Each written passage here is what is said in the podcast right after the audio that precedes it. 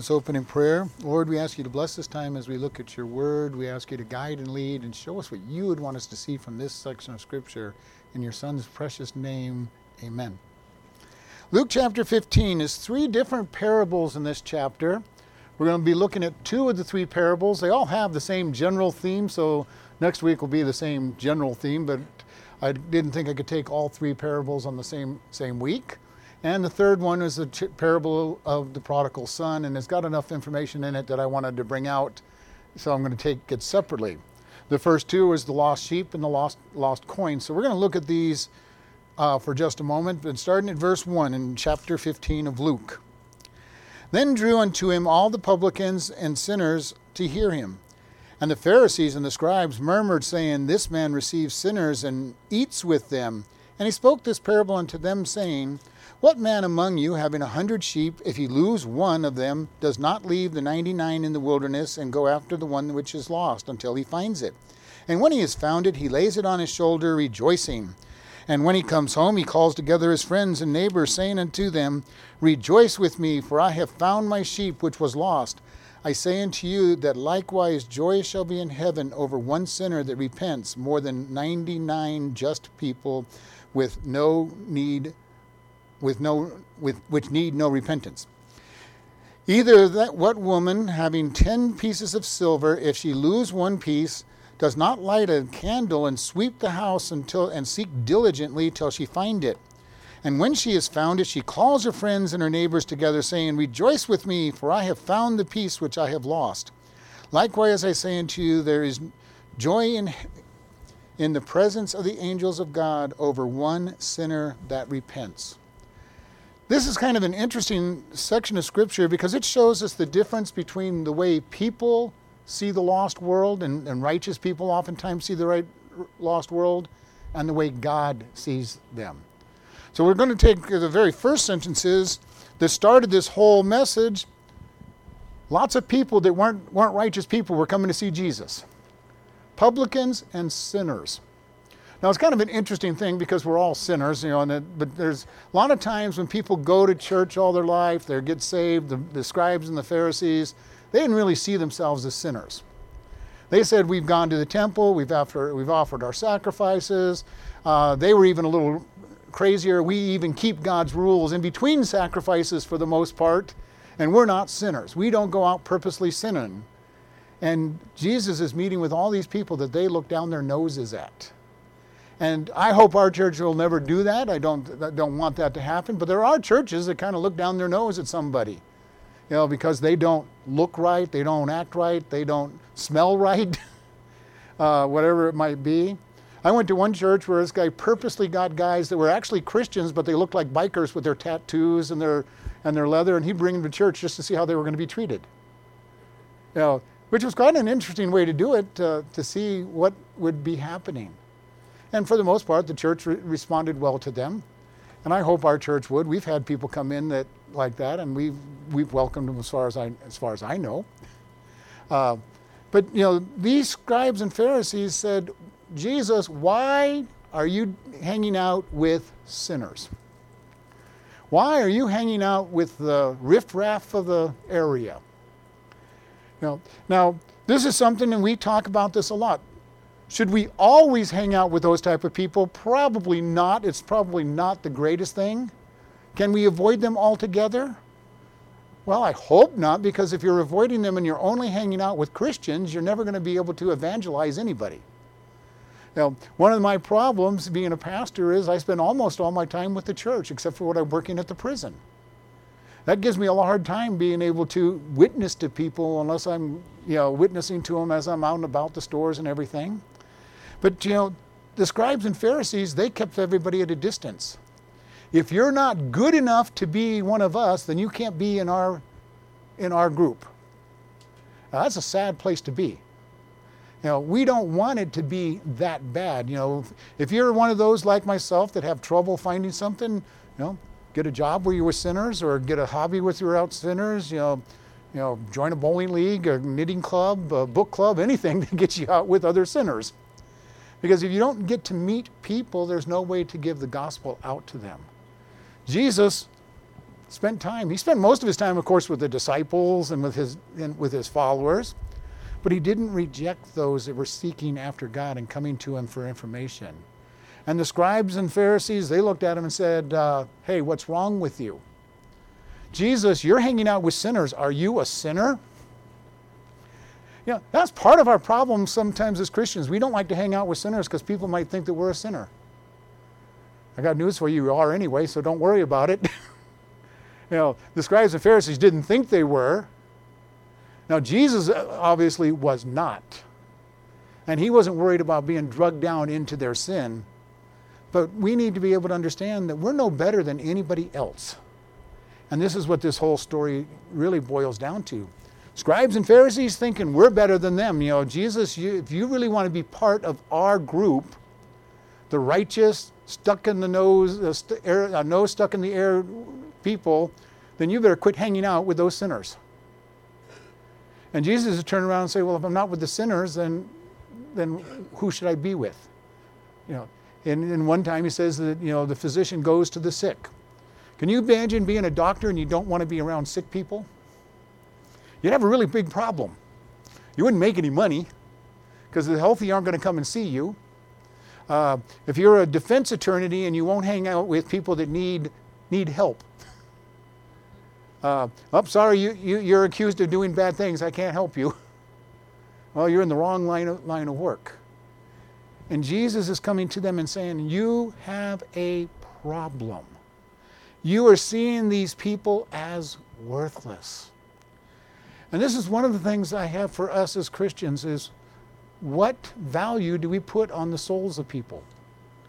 How do we look at them? Do we look at them as worthless or of great value? God looks at them that they're so valuable that He died on the cross for them. Now, that to me is an amazing thought. And He died for us as Christians because we were lost sinners and enemies of Him before He died, and we accepted Him. We were His enemy.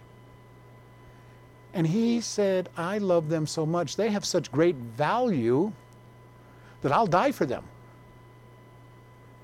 I can't imagine that. You know, I, I have only a handful of people that I might even consider maybe dying for, and I like all of them. I can't imagine going out and dying for somebody that I don't know and don't like, that's an enemy. Jesus went to the cross while we were his enemy. While the, the enemy of those people that we're looking down our nose on because we've accepted him and we're following him, we're trying to get righteous and we're trying to get our life together, and we're going, well, I don't know about that person. What if anybody had taken that attitude toward us before we were saved? Now, and I think about that. You know, you all know I got saved when I was very young, but I wasn't a very nice kid. I was one of those kids you didn't want around. I was rebellious and argumentative, and I fought with everybody. If I'd had people take their attitude, well, we don't want him because he's not worth anything, I would be lost. We can't be taking that attitude, and this is the attitude that the scribes and Pharisees had with Jesus. Every time they saw him, it's going, Why are you hanging around with all those sinners? And Jesus, every time they asked him that, he goes, Because they need it. And the story here, the two stories are very similar. The first one is the story of a hundred sheep and one of them getting lost. Now I think it's kind of interesting because there's no way just one sheep would get lost out of the out of the example, but take take a story for what it is. The shepherd has lost one of his sheep. You know, and you, we think about this: what kind of shepherd loses his sheep? You know, uh, you know, was it was he not watching or something? But I don't want to go too far that way because you know what? God lost the entire world because of Adam and Eve's sin and he was watching. What's worse is he already knew that they were going to do it. You know, it would be more like he had two or three sheep and he went to seek the other 95, but we're not going to go there on that. You know, but the value of this is he's saying one sheep is lost. One lamb is lost in your flock. What are you going to do to find that sheep? And you know, I've never met a a shepherd in person, but I've done a lot of reading about shepherds because God talks about shepherds all the time. And this is apparently true that a true shepherd who cares for his flock will go out and seek the lost lamb. the lost sheep. You know, for one thing, I know that sheep are dumb. You know, when God calls us sheep, He's not He's not giving us a compliment. And I've, I've shared with you, I, I had a friend who had he only had about six or seven sheep. I'd go to his house and, you know, for prayer once a week, and there was this little tiny hill in the middle of his pasture. I mean, when I say a hill, it's probably only about three or four feet high. And every once in a while, one of the sheep would get on the other side of the hill and couldn't see the other sheep. And we'd be in the middle of praying, and you'd hear this sheep just screaming out, Bah, bah, bah, bah. And he'd go, Just a moment. And one time I went out to actually see what he was doing, and he'd go out where the, where the sheep would be able to see him, call the sheep, get him around to where the sheep could see the other sheep, and the sheep would be okay. It had just walked about four or five feet to the other side of the hill and couldn't see everybody else. The shepherds need to know their lambs, they need to know their sheep. How many times do we do that kind of thing to God? God, I'm kind of lost. I forgot. You I don't see you anymore. Where are you? I walked into something and I don't know how to get out of it and I'm, I'm panicking. I've been there and I'm sure everybody else has been there at some point in time. You know, God, uh, where, would you go, God? You're, you're lost. Yeah.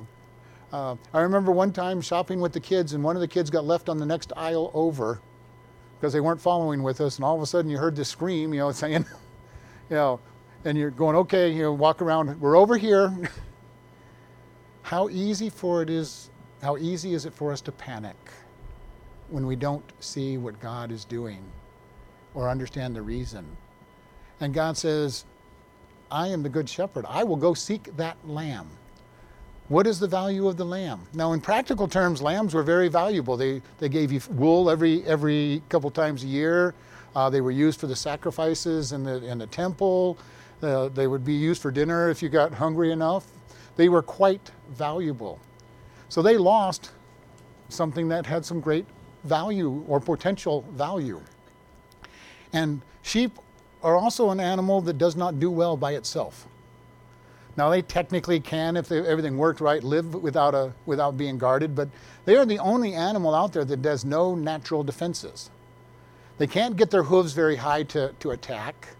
The rams can get can get some horns on the on them to be able to defend, but they're not usually aggressive animals. They just like to butt things with their heads. You know, uh, but they're not that aggressive an animal. The wolves and and and those things can kill a sheep with real ease because they're not very fast. If they do fall down, they're in trouble because that wool is very heavy. And unless they can get their legs to push up, they'll, they'll stay. And that's actually, I looked it up, and they can, if they fall down, they can die. Uh, they don't, if they, you know, David in Psalm 23 says that he takes them, he, that they water them by still waters. And I read up about that, and that's because if they even see a leaf or something float by, they will follow that leaf with their head and fall over into the, into the pond or the river or the lake or whatever, and drowned in most cases because then their wool gets wet and they can't get up. You know, and God calls us sheep. You know, how many times do we fall down because we're watching watching the world and and fall down and end up uh, maybe not drowning, but kind of maybe wishing we had drowned?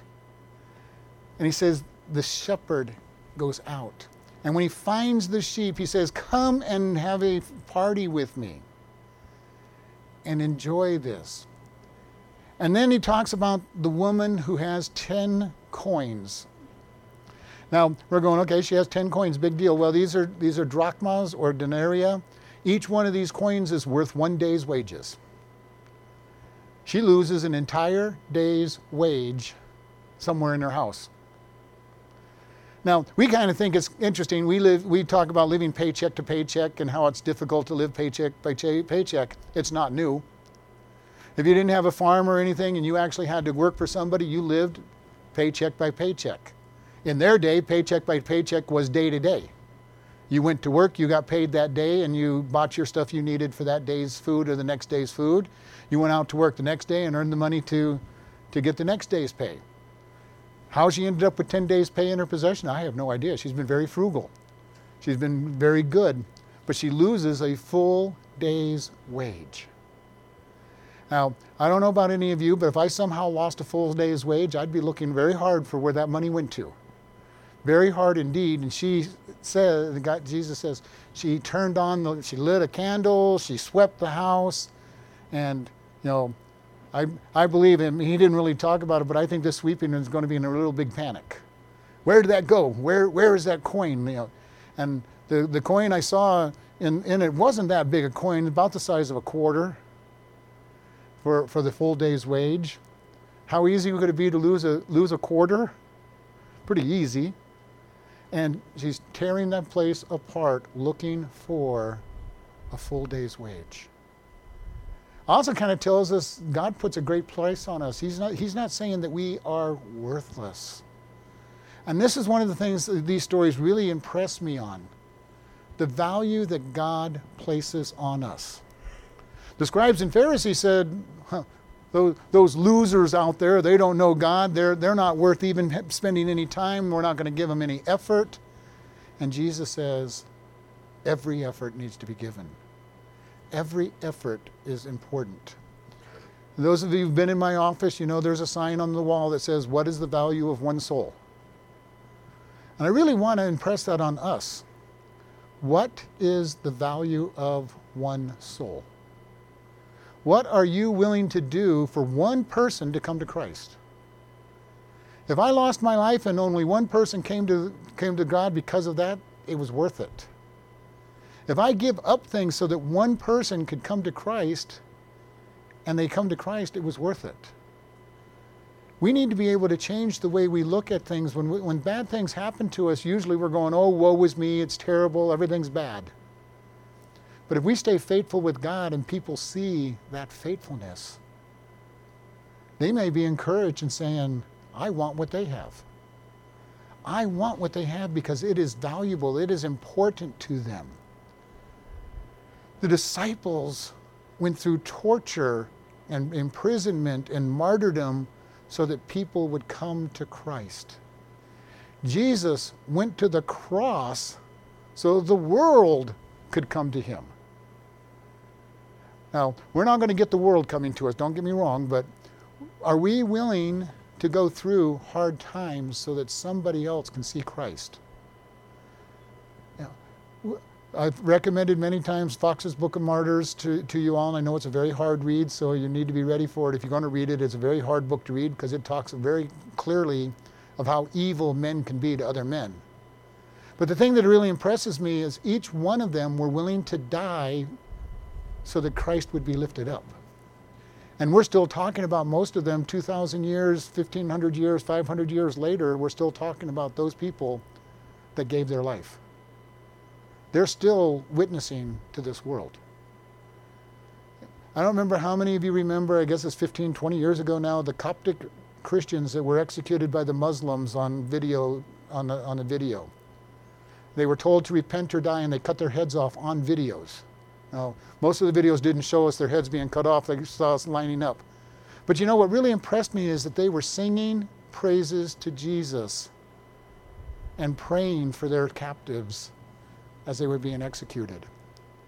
And people still remember their, their death and still remember the sign that God put in, in, in for them to see. Do we understand the value that suffering can mean for other souls? People saw that and going, wow, what kind of people would do this, do this for others? Who, who has something so important that they are willing to die for it? And this is important. How important is God to you? You know, are you willing to suffer for Christ? Are you willing to die for Christ? Now, we are very fortunate we live in America. We have not had practically any suffering for, for reality. You know, we, we may get teased, we may get kicked out of a group once in a while because of, because of our Christianity, but up to this point, we have not had to face imprisonment, or death. The world is changing. If you look around and you look at you look on the internet and you look at the comments about any righteous act going on and you see the vitriol that people have against it and the anger and the, this person should be thrown into prison and the key thrown away because of their attitude. it's not going to be long before we in this country may be facing imprisonment and martyrdom. And, you know, I'm not trying to scare people, but I'm saying we need to get ready. We need to make our decision now that we're going to be saying, God, I will serve you to the end if necessary. The disciples, I love their attitude, you know, when they were being beat, they didn't their their attitude wasn't this is unfair, God called us to preach and now we're being beat and thrown into prison. That was not their attitude. Their attitude was thank God we have been found worthy to suffer. Would that be our attitude here in America? Our church has heard it enough times that you might that might be our attitude in our church. But there's a lot of churches where most of the people in that church would be going, "This is not fair. I want to. I'm going to get a lawyer and defend myself, and we're going to make sure that these people pay the price for having having done this." Well, I have no problem if you if you have really been wronged, go get a lawyer and defend yourself. But also be understanding that if you've been identified with Christ and you found found worthy of suffering by God, it's a great thing. And I have no problem. Go get a lawyer, get, get defense, because we do have a lot of laws currently in the books to protect us. But we have a wicked enough government and judicial system that you may not win the case. And then you're going to need to be saying, Thank God I have been found worthy to suffer for him. All of this comes down to what is going on. You know, this, these two people had lost very valuable items and they searched hard and diligently. God is sending his people to diligently search for what has been lost. That's our job as Christians. We are to make disciples. We are to give the gospel message. Bring people to Christ, plant seeds, water, actually get the privilege once in a while of saying a prayer with them and leading them to Christ. Most of us will spend most of our time just planting seeds and getting watering, watering the seeds. And I'm going to tell you right now do not be jealous if somebody else leads somebody to the Lord that you've been talking to for a long time. It happens. And usually you get to lead somebody to the Lord that somebody else has been watering and planting the seeds for, because very few people respond the very first time they hear the gospel. I've been teaching kids most of my life, and it takes the kids many times to hear the gospel message before they respond. Adults, it takes them many times to be, respond to the gospel. I don't know how they figured it out, but they say in evangelism classes that everybody has to hear the mes- gospel message seven to ten times before they finally respond. I don't know if that's a true statement. I have no idea how they figured that out. I do know that I heard the gospel message several times before I got saved, and I know most everybody else does. I've talked to people and they've given their testimony, and they'll go, and that was the first time I heard the message. And it's really interesting when I had talked to them many times before, and I'm going, what happened? What about the other five times that I told you the message? But, you know, but I also understand it probably was the first time they actually heard the message. The other, the other times it went in the ears, hit the brain, and got stuck someplace where they didn't remember it.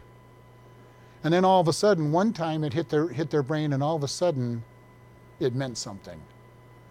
You know, and we all know that there's lots of times when people hear, you know, well, we're going to say they ignored us. you know, they, they heard without responding. You know, wives, you get to talk to your husband a hundred times before they finally hear you. Uh, you know, and usually it is the first time we hear is when we finally get up and do something about what we heard. But you know, oftentimes this is what's going on. We are to go out and witness. But our job does not stop once they get saved. All right. Person getting saved, that is not the end of our end of our job. We need to then get them discipled. Now we may not be in a place where they go. That may mean that we help them find a church or find somebody to help disciple them. But I'm hoping, and I've shared this with you, each one of us who is a Christian should be discipling at least somebody else. At least one other person should be discipled. And you're going, well, I've only been a Christian for three months. Well, you're three months ahead of somebody else. Now, if you've been a Christian for years and decades, you should be a long ways ahead of somebody else. Find somebody and impart knowledge. And you're going, why is that important? Well, there's an axiom that is out there. If you really want to learn something, teach it. And it's really important. If you really want to learn something, teach somebody else how to do it because then you really learn about it. So you want to learn to follow God, teach somebody to follow God. Now, having said that, you should also have somebody that you go to as your discipler. I've been following God for you know over 50 years, and I still have a couple people that I go to when I have a question. I go to them. Now, they probably don't want to see me with my questions at this point in time, but I have people that I bounce things off of because I trust their godly input. And I have a couple people that come to me outside of this church that come to me with questions. Now, most of the questions I look at and I've heard a hundred times and I can answer you know, with no problem. I have one person who is the one that I'm going, do I want to hear this person's questions? Why? He's my oldest son. He's grown up learning from me. he pretty much knows the things that I can teach him. When he comes to a question, it's usually a question that I have to go, well, let me go do some research and actually go and dig in and find some, some information. But we need we even need that kind of person in our life to be able to challenge us beyond where we are. Because if you're not challenged, you will never grow any stronger. Uh, you know, I don't know how many of you know much about weightlifting, but you know, if you're going to go do lift weights, you have to lift a weight that strains your muscles. You know, uh, you know, I don't even try to lift Sam's barbells because I, I can't curl. I can't curl his little dumbbell, 45 pound dumbbell. He curls them all day long, or he did. I don't know if he's still doing it, but you know, he curls these things, and I'm going. I can I can barely lift them with two hands, and he's curling them. Now I could take this pen out of my pocket. I could curl, curl this all day, and I'm not going to get any. I'm not going to get any muscles from curling this little two ounce pen. you know, uh, I might get a little bit if I just out of sheer repetition, but I'm not going to build any muscle trying to use this for us as we walk with God, we need to challenge ourselves, challenge what we believe, where, where we are with God. This is what God does to us. He gives us all kinds of tests to say, Are you going to trust me? You say that you believe me in this area, and He gives us a challenge and says, Do you really believe me? Unfortunately, myself included, we oftentimes fail. You know, and we're going, wow, maybe I don't believe God as much as I think I do. Our job is to take these things and say, God, this is hard.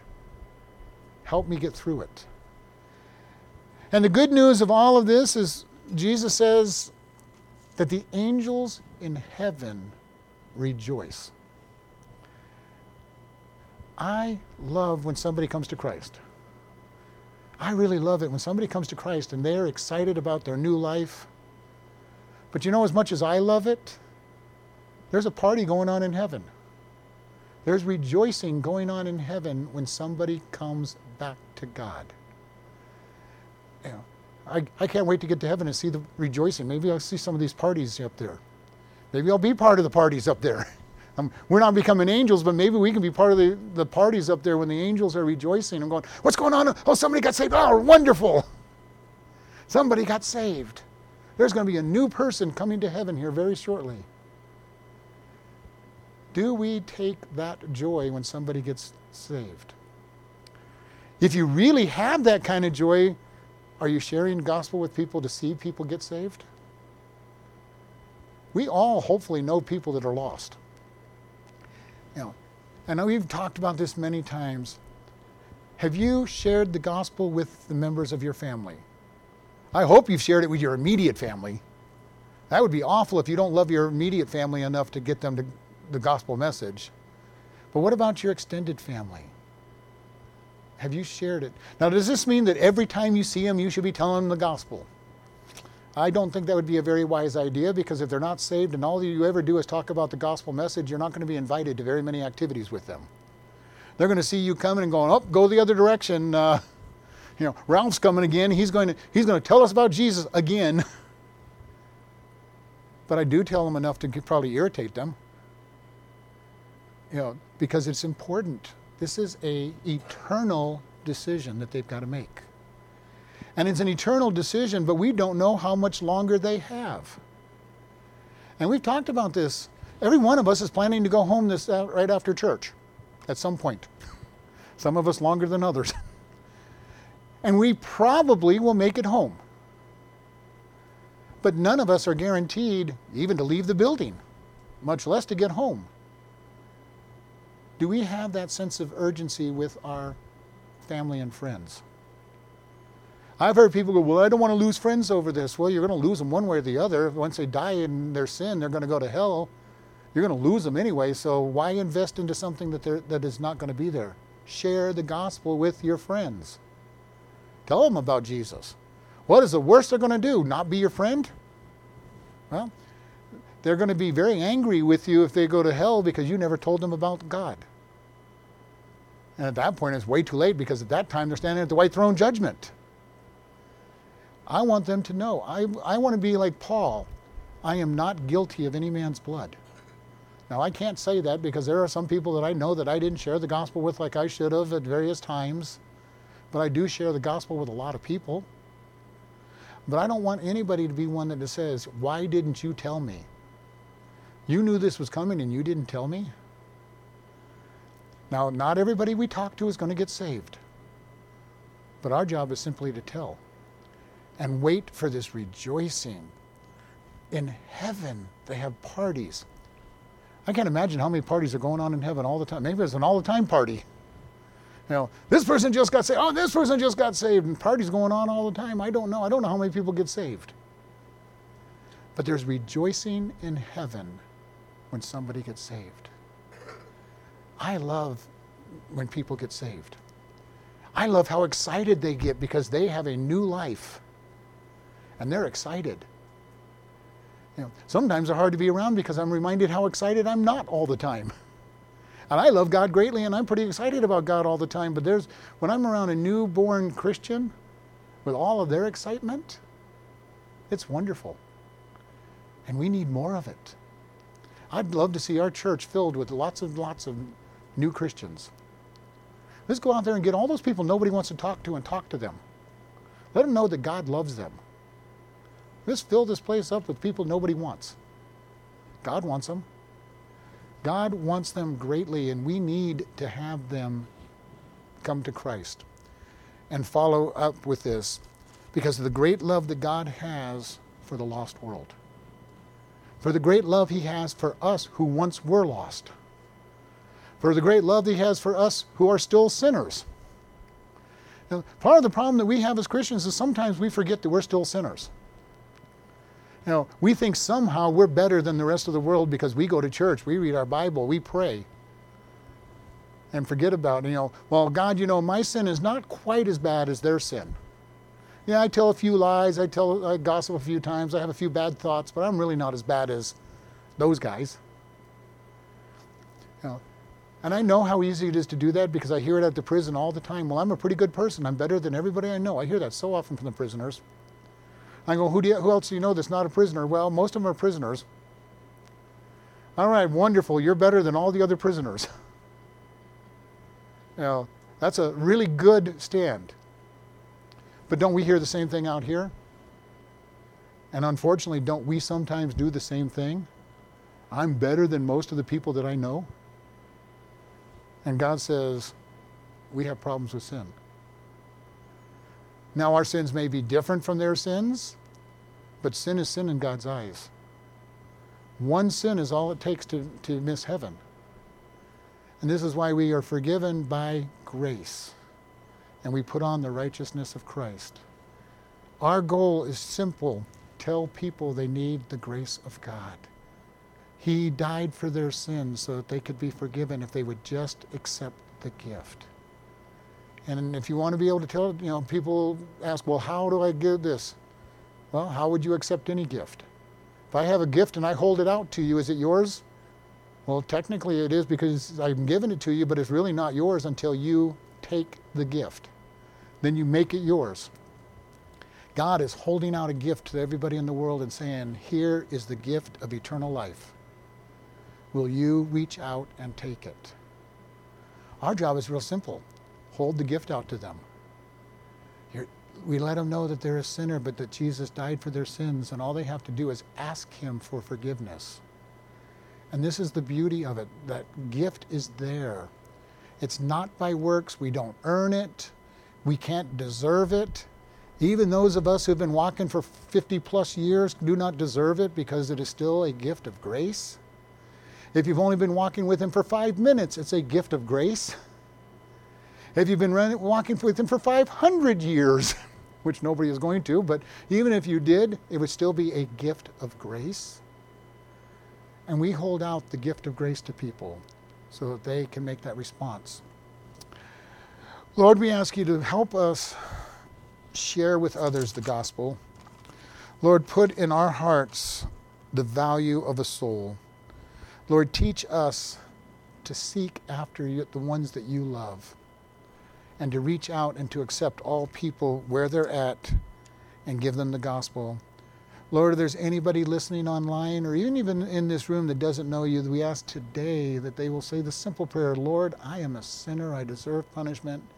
I believe you died on the cross for me. Come into my life and save me. So that they will be your children and they can contact a Christian to follow up with them. And we just thank you for all of this. In Jesus' name, amen. Listening friends, where will you be when you die? We ask this question of a lot of people oftentimes, and the biggest answer we'll get is, I hope I will be in heaven. If hope is your answer, you don't know God, and that's a problem. We all have sinned and come short of the glory of God. the wages of the sin is death, but the gift of God is eternal life. If you do not know for sure that you're going to go into heaven, please today make your decision to follow Him. It is simply just ask Him, Lord, I am a sinner. Please come into my life and save me, and make Him your Lord. If you've said that prayer, let us know so that we can send you a new believers packet. You can contact us at office at chloridebaptistchurch.com or even pastor at chloridebaptistchurch.com. Or you can just send us a regular letter at Chloride Baptist Church, P.O. Box 65, Chloride, Arizona 86431. Thank you very much for listening and have a wonderful day.